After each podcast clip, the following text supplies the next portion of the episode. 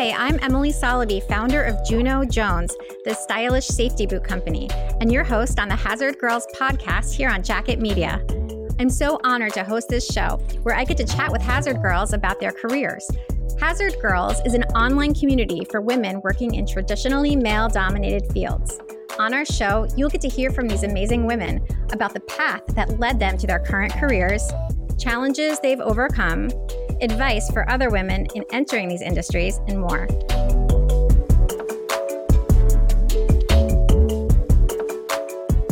As a feminist, entrepreneur, author, and speaker committed to social justice, our next guest understands the value and beauty of humanity and wants to empower others to spread a message of inclusion and social change. Dr. Janelle Briggs is the co founder and business strategist for Stackhouse.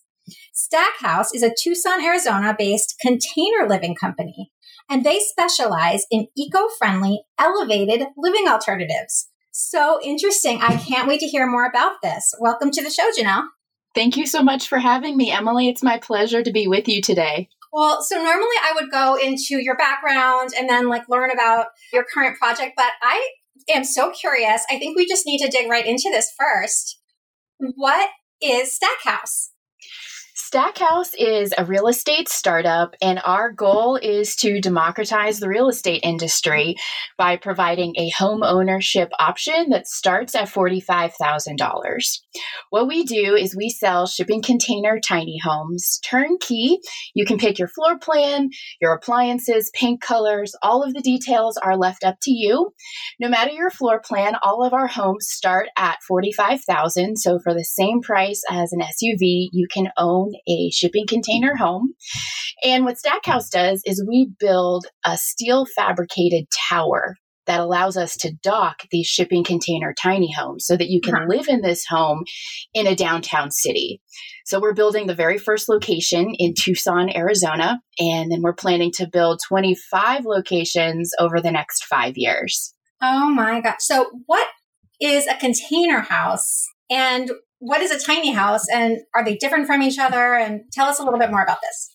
Sure. So there's a lot of different theories on how small a house has to be to be considered a tiny house, but generally the definition is 500 square feet or less. Okay. Stackhouse homes are built in standard shipping containers, which give you 320 square feet of interior living space. We use high boxes, so we have an interior ceiling height of about eight and a half feet by the time mm. we finished actually building the home in the container. So that's um, pretty standard. That's pretty much normal ceiling height. Yeah, absolutely. It's a normal house, um, pretty standard apartment or condo size if you're living in a major city like New York. And then with Stackhouse, if you choose to dock that container home in one of our vertical communities, you also get an additional 120 square feet of private outdoor space. So think wraparound mm. porch where you can put furniture, have hanging plants, all sorts of different things that you can do with that space. So for folks who live in a Stackhouse community, you get 500 square feet total of living space in Stackhouse. And what do they look like inside? Is does it look like you're inside of a container or is it made to look more like a house? Does it have windows? Yeah, so think custom home, windows, doors, lighting. It's everything that is in a normal traditional stick built home or apartment. We just put it in a shipping container so that we can actually move your home from city to city because that's the real magic of Stackhouse is you buy one house for the same price as an SUV and then wherever there's a Stackhouse tower if you need to move for work or to care for a family member or you just want to live in LA, we can move your container home from city to city and install it in mm. our locations across the country. So you're brand new. This is a new startup right now you're in Tucson and that's where you're building, but your goal is to have these towers in various cities around the world? Absolutely. So, one of the things that we did, my partner Ryan has 10 years of experience in real estate development, condos specifically in San Francisco. And San hmm. Francisco has the highest building code in the country. So, basically, what we did is we designed our communities to San Francisco spec. So, the plans that we're building in Tucson, we can pick up and put in almost any city around the country because we've engineered them to the highest building standards that exist in the United States. And you mentioned in some of the notes that you had given me previously that they're eco friendly. Now, how does that work? So, by default, a tiny home is inherently eco friendly because mm-hmm. the footprint is so small and our build standards are so high. They're inherently energy efficient. And one of the things that was important for us at Stackhouse was to make green living as easy and kind of thoughtless for our residents as possible. So we have incorporated rainwater harvesting and solar panels into the actual structural design of the Stackhouse vertical community. So we can actually hold more water on site than the property actually gets in a year in Tucson. So we really wanted to make sure that we had all of these eco friendly options readily available to all of our residents as a standard. So, people who are interested in living in an eco friendly way and kind of lowering their footprint or lessening their environmental footprint, would this be good for someone like that? Absolutely. One of the things that was important for us is that our developments are sustainable and also that the price point for our residents was attainable. So, like I mentioned earlier, our homes start at $45,000. And so residents purchase those from our manufacturing partner. If they choose to dock that home in a Stackhouse community, they pay a monthly rental fee that includes access to the tower, parking, all of their utilities, cable, and internet. So it really behooves us as the owners of the Stackhouse development to make sure that we're keeping those utility costs low. Mm-hmm. And so that's why we've incorporated solar power, rainwater harvesting, all of those sorts of things. We've partnered with a company outside of Phoenix, Arizona called Nerd Power. And one of the things that they do is they've created this integrated dashboard where residents can see their appliances in their home that are using energy. So then we'll have a master dashboard for the Stackhouse community as well. Mm. So if some of our residents are maybe using more power than others, we can leave them a note and help them be more conscious. One of the things we've incorporated into the Stackhouse community is something we're calling privacy pods. So a big critique of tiny living is that your house is small and there's nowhere for you to go if you need to take a call or your partner's getting on your nerves or you just need some space. Yeah. And so we've created these privacy pods on every level, every floor that have different themes. So one will be an office pod, there'll be a movie theater pod, there'll be like a snack bar pod on the rooftop with barbecue grills. So we're creating these spaces where people can have a place to spend some alone time if they need to like take a call, really trying to be thoughtful and making sure that our developments meet the needs of the people who will live in them. And then also we're working to create community partnerships. So a big question that we get is like is there a pool? Is there a gym? Yeah. And so we've tried to be really thoughtful on what amenities we do provide because we have to charge for them to offset those costs. And so we're looking to do community partnerships with the YMCA or local coffee shops where we can get discounts for our residents so that they can actually be involved in the community, you know, when that's safe again. And so that's one of the other reasons for those privacy pods is to give people that extra space that is safe that we can manage to make sure that all of those needs are being met. So is the privacy pod just one person or do you go in there with friends? You could go in there with friends if you wanted to. So they'd be available for anyone who lives in the development. And part of the app that we're developing would be a reservation system where like you could mm-hmm. reserve the movie theater for a private viewing or things like that.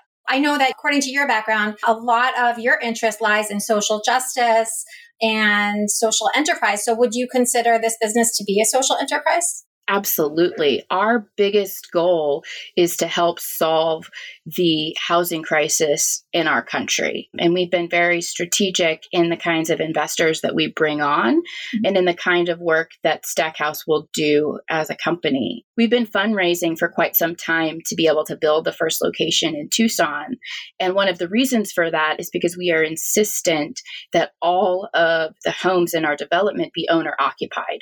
Mm. So we had interest from an investor who said, I'll give you all the money you need if I can buy all the units and rent them out as Airbnbs. Mm-hmm. And we said, we would love to have you on our team, but that's not the vision for Stackhouse. And so we kept meeting with that individual, and he actually did come on our team as our land lender last year. So he helped us purchase the property here in Tucson.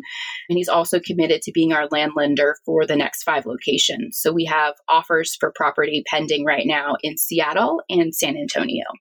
So you were talking about how Stackhouse is a social enterprise and how you're solving the housing crisis. Can you explain a little bit more about how that helps solve the housing crisis? Sure. So, one of the things that research has pointed to is that owning the place where you live is one of the strongest economic drivers for families. And that is all because it's tied to property values. So, mm-hmm. where there are great neighborhoods, there are great schools. And one of the issues that Stackhouse is really trying to solve is that entry point issue. So to be hmm. able to buy a house, most starter homes, the average cost is about $200,000. And that's a real hurdle for a lot of people, especially millennials who have generally had lower earning power, lower salaries, and higher student debt. And so not only is there a lot of competition for starter homes because they are the most affordable, it almost doesn't matter what the competition is if you don't have access to the capital to even get in that competition. And so what Stackhouse does is we drop the entry point from 200,000 to 45,000.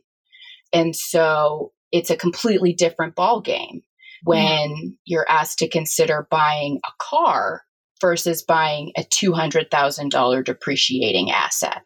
And so mm. we're really trying to be thoughtful about price point mm-hmm. and product. And so there's a faculty member here at the University of Arizona, Dr. Barbara Bryson, and she wrote a book called The Owner's Dilemma. And essentially, the premise is that everything in the built environment is built to serve the person who's paying for it, the mm-hmm. owner, to mm-hmm. make them the most profit. And so the reason we see luxury high rises sitting empty in major cities is because developers thought those would make them the most money. Right. Not that it's the best product for people who need a house to live in. Or the best and use of the land. Exactly, exactly. And so at Stackhouse, we've decided to flip that model on its head. All of our financials assume that everyone pays $45,000 for their home.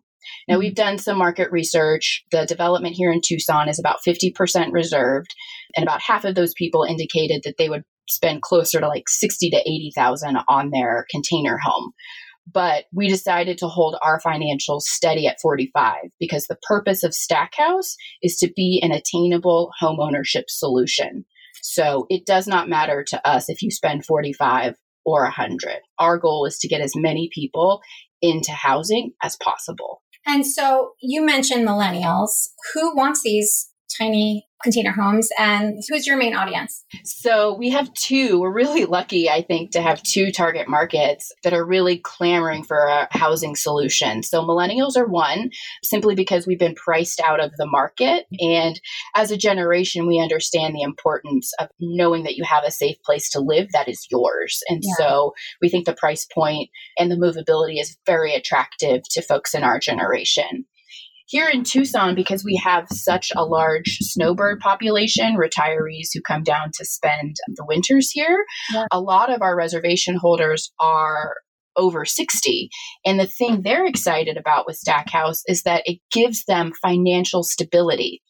Because our leases for spaces in our tower are a minimum of five years, our residents know exactly what they're going to pay for all of their housing costs for the next five years. Mm-hmm. There's no $400 electric bill in July, which is quite common for folks who live in Tucson. Everything is held steady. So for downsizing baby boomers, budgeting is very important to them because a lot of them are on a fixed income. Stackhouse is super attractive because we can lock in all of your housing costs for five years at least. Hmm. So it's going to be a varied group of people living in each. Absolutely. And that's the goal too. We want to be a multicultural community. I'm an army brat. I had the privilege of living all over the country. My dad's last duty assignment was in Seoul, South Korea. I am who I am because I have known so many different people. And that's the kind of world that we want to create. And so we absolutely want our communities to reflect the diversity of the world that we live in. Yeah, I love that.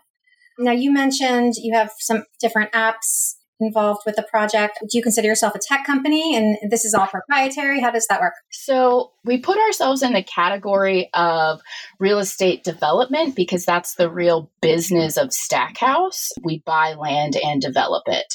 Hmm. But we are a real estate prop tech company as well. We have a patent portfolio that protects the lift mechanism, how we actually get the containers off of the truck and into our developments. And then part of the company that we'll be developing in the next couple of years once we have multiple locations online is proprietary multiple listing service. So right mm. now if you want to buy a house, you use a realtor and they give you an MLS number and then it's listed.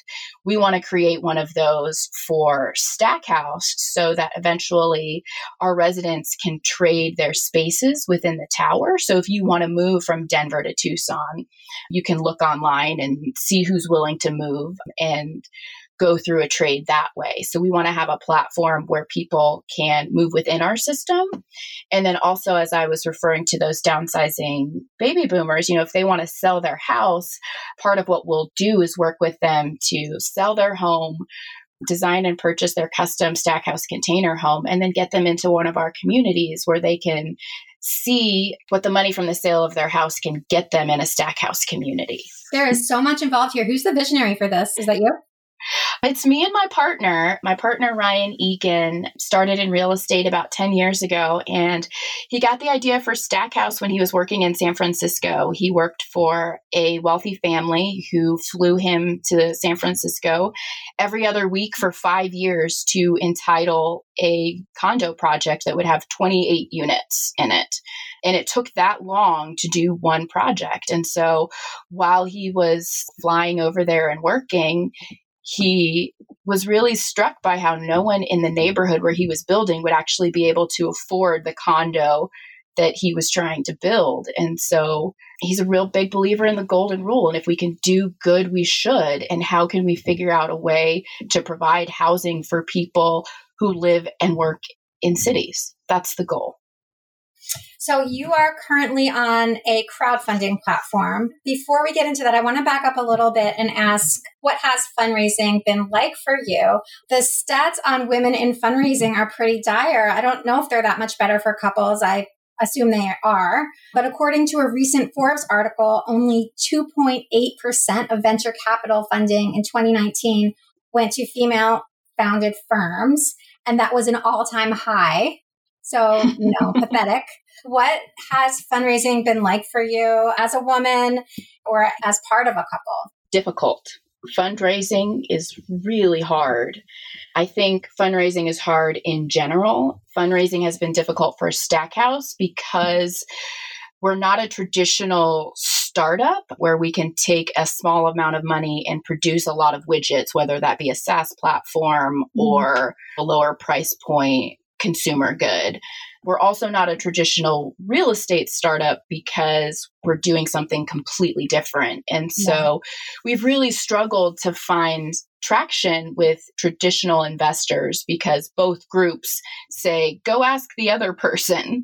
And so, yeah, it's been really, I'm going to use the word interesting to kind of sit back and watch because both groups really understand, I think, intellectually the housing crisis, but neither group believes their capital is best deployed in the built environment to solve the attainable housing crisis.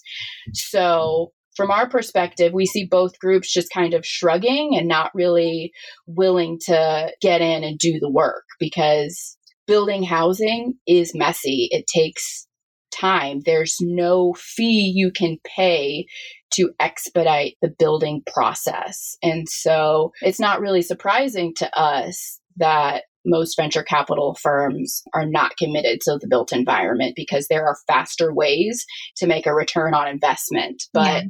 there's no app that people can live in. So it's just time to get into this work. Right. So you moved to a crowdfunding platform Tell us a little bit about that, how it works, and how is that different from Kickstarter? Yeah, so we launched an equity crowdfunding raise on wefunder.com. And what sets WeFunder apart from Kickstarter is that instead of pre ordering a product, you actually invest your money into the company. So we're doing a convertible note. And so people can actually invest a minimum of $100 into the Stackhouse corporate entity. And so when we make money, our investors make money. And so it's really exciting because up until a couple of years ago, the only way folks could invest in a business is if they were an accredited investor. Yeah. And so that meant they had to make a certain amount of money, they had to have a certain amount in liquid assets, and that's just not attainable for most people. And so the SEC passed new guidelines basically saying that anyone can invest up to $2,100 in startups a year. And so we're really excited to be on a platform where anyone who believes in the need to solve the housing crisis can support us and we can actually pay their investment back with capital. So how do people find you on there? So our link is wefunder.com slash stackhouse.tucson. And we're currently raising $500,000. And this money will release a construction loan, allowing us to build the very first location here in Tucson, Arizona. So it releases a construction loan. So you found an investor or you went to a bank and you found a bank to say that if you get to a certain amount, then they will lend you the rest of the money? That is exactly it. So the Stackhouse Tower costs about $4 million to build. And so we're raising just over a 10% equity stake to release a construction loan. Hmm, so interesting. Well, you're well on your way. So we wish you all the success in that. And I wanted to dive in a little bit about your history. You have a PhD, as we mentioned. You're a woman in construction and you have a startup. So I would love to hear a little bit about how you got to this point. What's your PhD in? My PhD is in speech communication as well as my master's. I have an undergrad in business. And I got started in academics because I wasn't sure what I wanted to do with my life after I finished my undergrad. And my parents had told me as an undergrad that I should major in communication, but I was very stubborn and decided I was going to pick my own major. And so I did, and I graduated in business, but it was a struggle and I didn't love it. And to appease my dad, I had taken a communication class to meet an elective requirement and I really enjoyed it. Mm-hmm. So on a whim, I applied to the master's program and got in and I loved it. It opened up a completely new world for me. And so, about halfway through, I had started teaching as a teaching assistant and thought, okay, I could get into this life. And so, applied, to, I was recruited actually for my PhD program at Southern Illinois in Carbondale. And I did my dissertation on women in sports. And so, I talked about how running in particular is a political act, and that when women use their bodies in the service of sport and athleticism, it is a powerful reclamation of our bodies and of our purpose. So, when I finished my dissertation, I just happened to get a job in college athletics. Um, I knew I wanted to work in academia at the time. And so I got a job as an academic counselor working with student athletes. The NCAA has a rule book just inches thick of all of the rules that athletes have to follow academically to be eligible mm-hmm. to play their sport. And so that was the work that I was doing that eventually brought me to the University of Arizona. And I met my partner, Ryan, about six months after I moved here. Then I turned 30 and was like, oh, I'm not sure I want to be in academics forever. And some other unfortunate things happened as well. And so Ryan and I had been together for not quite a year. And one day he just told me this idea that he had for Stackhouse. We were living together and thinking about downsizing. yeah. so he, he really waited. yeah, so we'd been together for about a year. He was like, Hey, I had this idea. And I was like, I would totally live like that. Mm-hmm. My senior year in high school, my parents decided to sell our house and we moved into a 36 foot travel trailer, like the kind you pull with a truck. Oh my god. so God. my brother and I were homeschooled. So the four of us just downsized. We did it for a year. We still love each other. And so I had done it before and I was like, I would absolutely do that. And to be able to move my house and not have to drive it myself shipping containers are meant to be shipped. It's genius because it only costs about two grand to ship a container from LA to Tokyo. So once yeah. we're international, like really Stackhouse makes the world your oyster because we're putting a home in the dimensions that the entire global economy is already used to moving at the most efficient and affordable prices. Oh, I love your vision. So how does COVID affect Stackhouse's business plan? So we have definitely slowed down a bit. We had well over $150,000 committed to our raise back in February. And then COVID happened and it just shut everything down. And so Ryan and I had a lot of conversations about the best way to move forward. And we've really determined that crowdfunding is the best mechanism because we really believe that people want to support businesses that are solving real problems. And so we feel very comfortable asking the crowd, so to speak, asking our friends and family to invest in our business because we can do it at such a low price point, $100. So, as you were talking about before, you know, a little bit about your background, you have your PhD and you're in construction now and you have a startup, and you have also mentioned that you're biracial. So, can you just leave us with a thought, maybe some advice for younger women or women looking to get into these fields about challenges you've faced and along your journey and how you've dealt with those and any advice you might have? Yeah, I think the biggest piece of advice is be brave.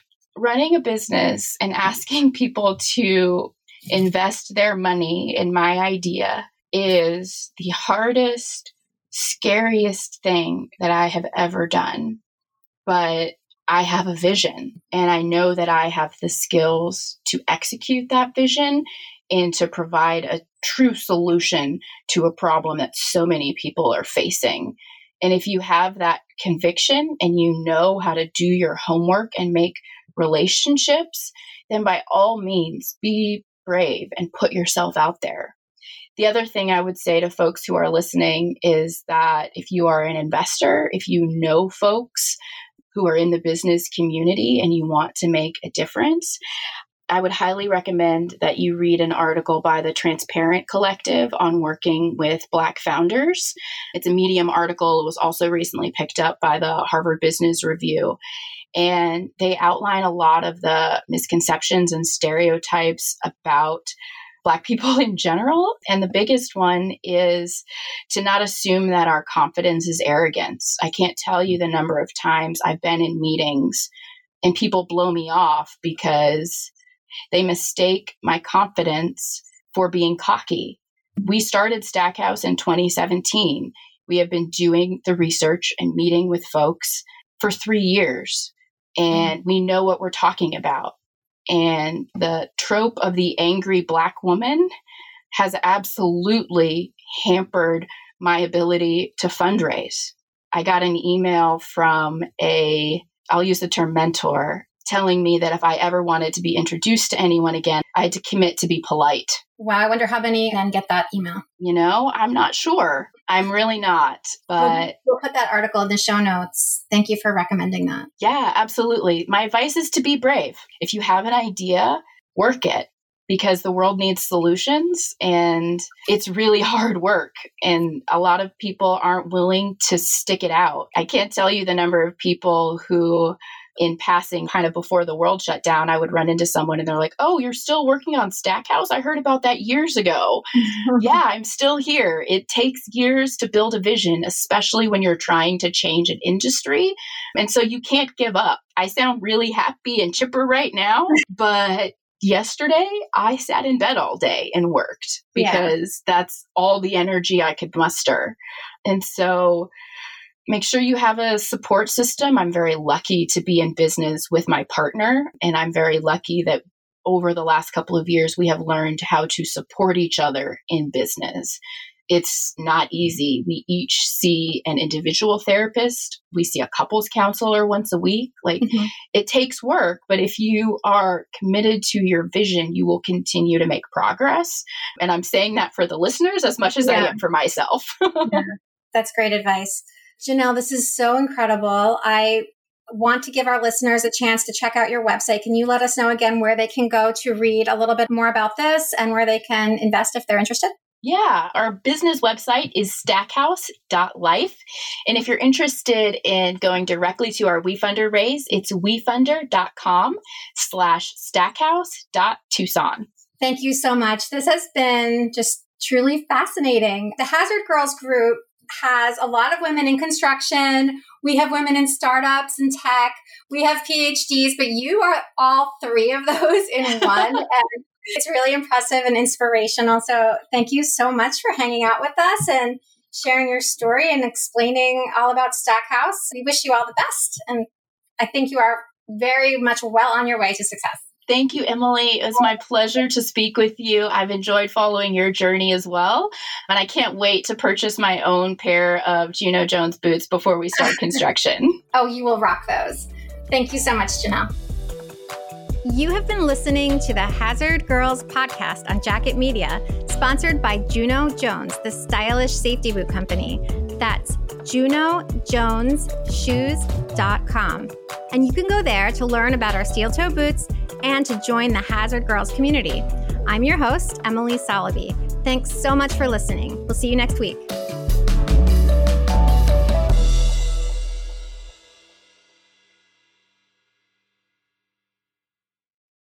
This podcast is a part of the C Suite Radio Network.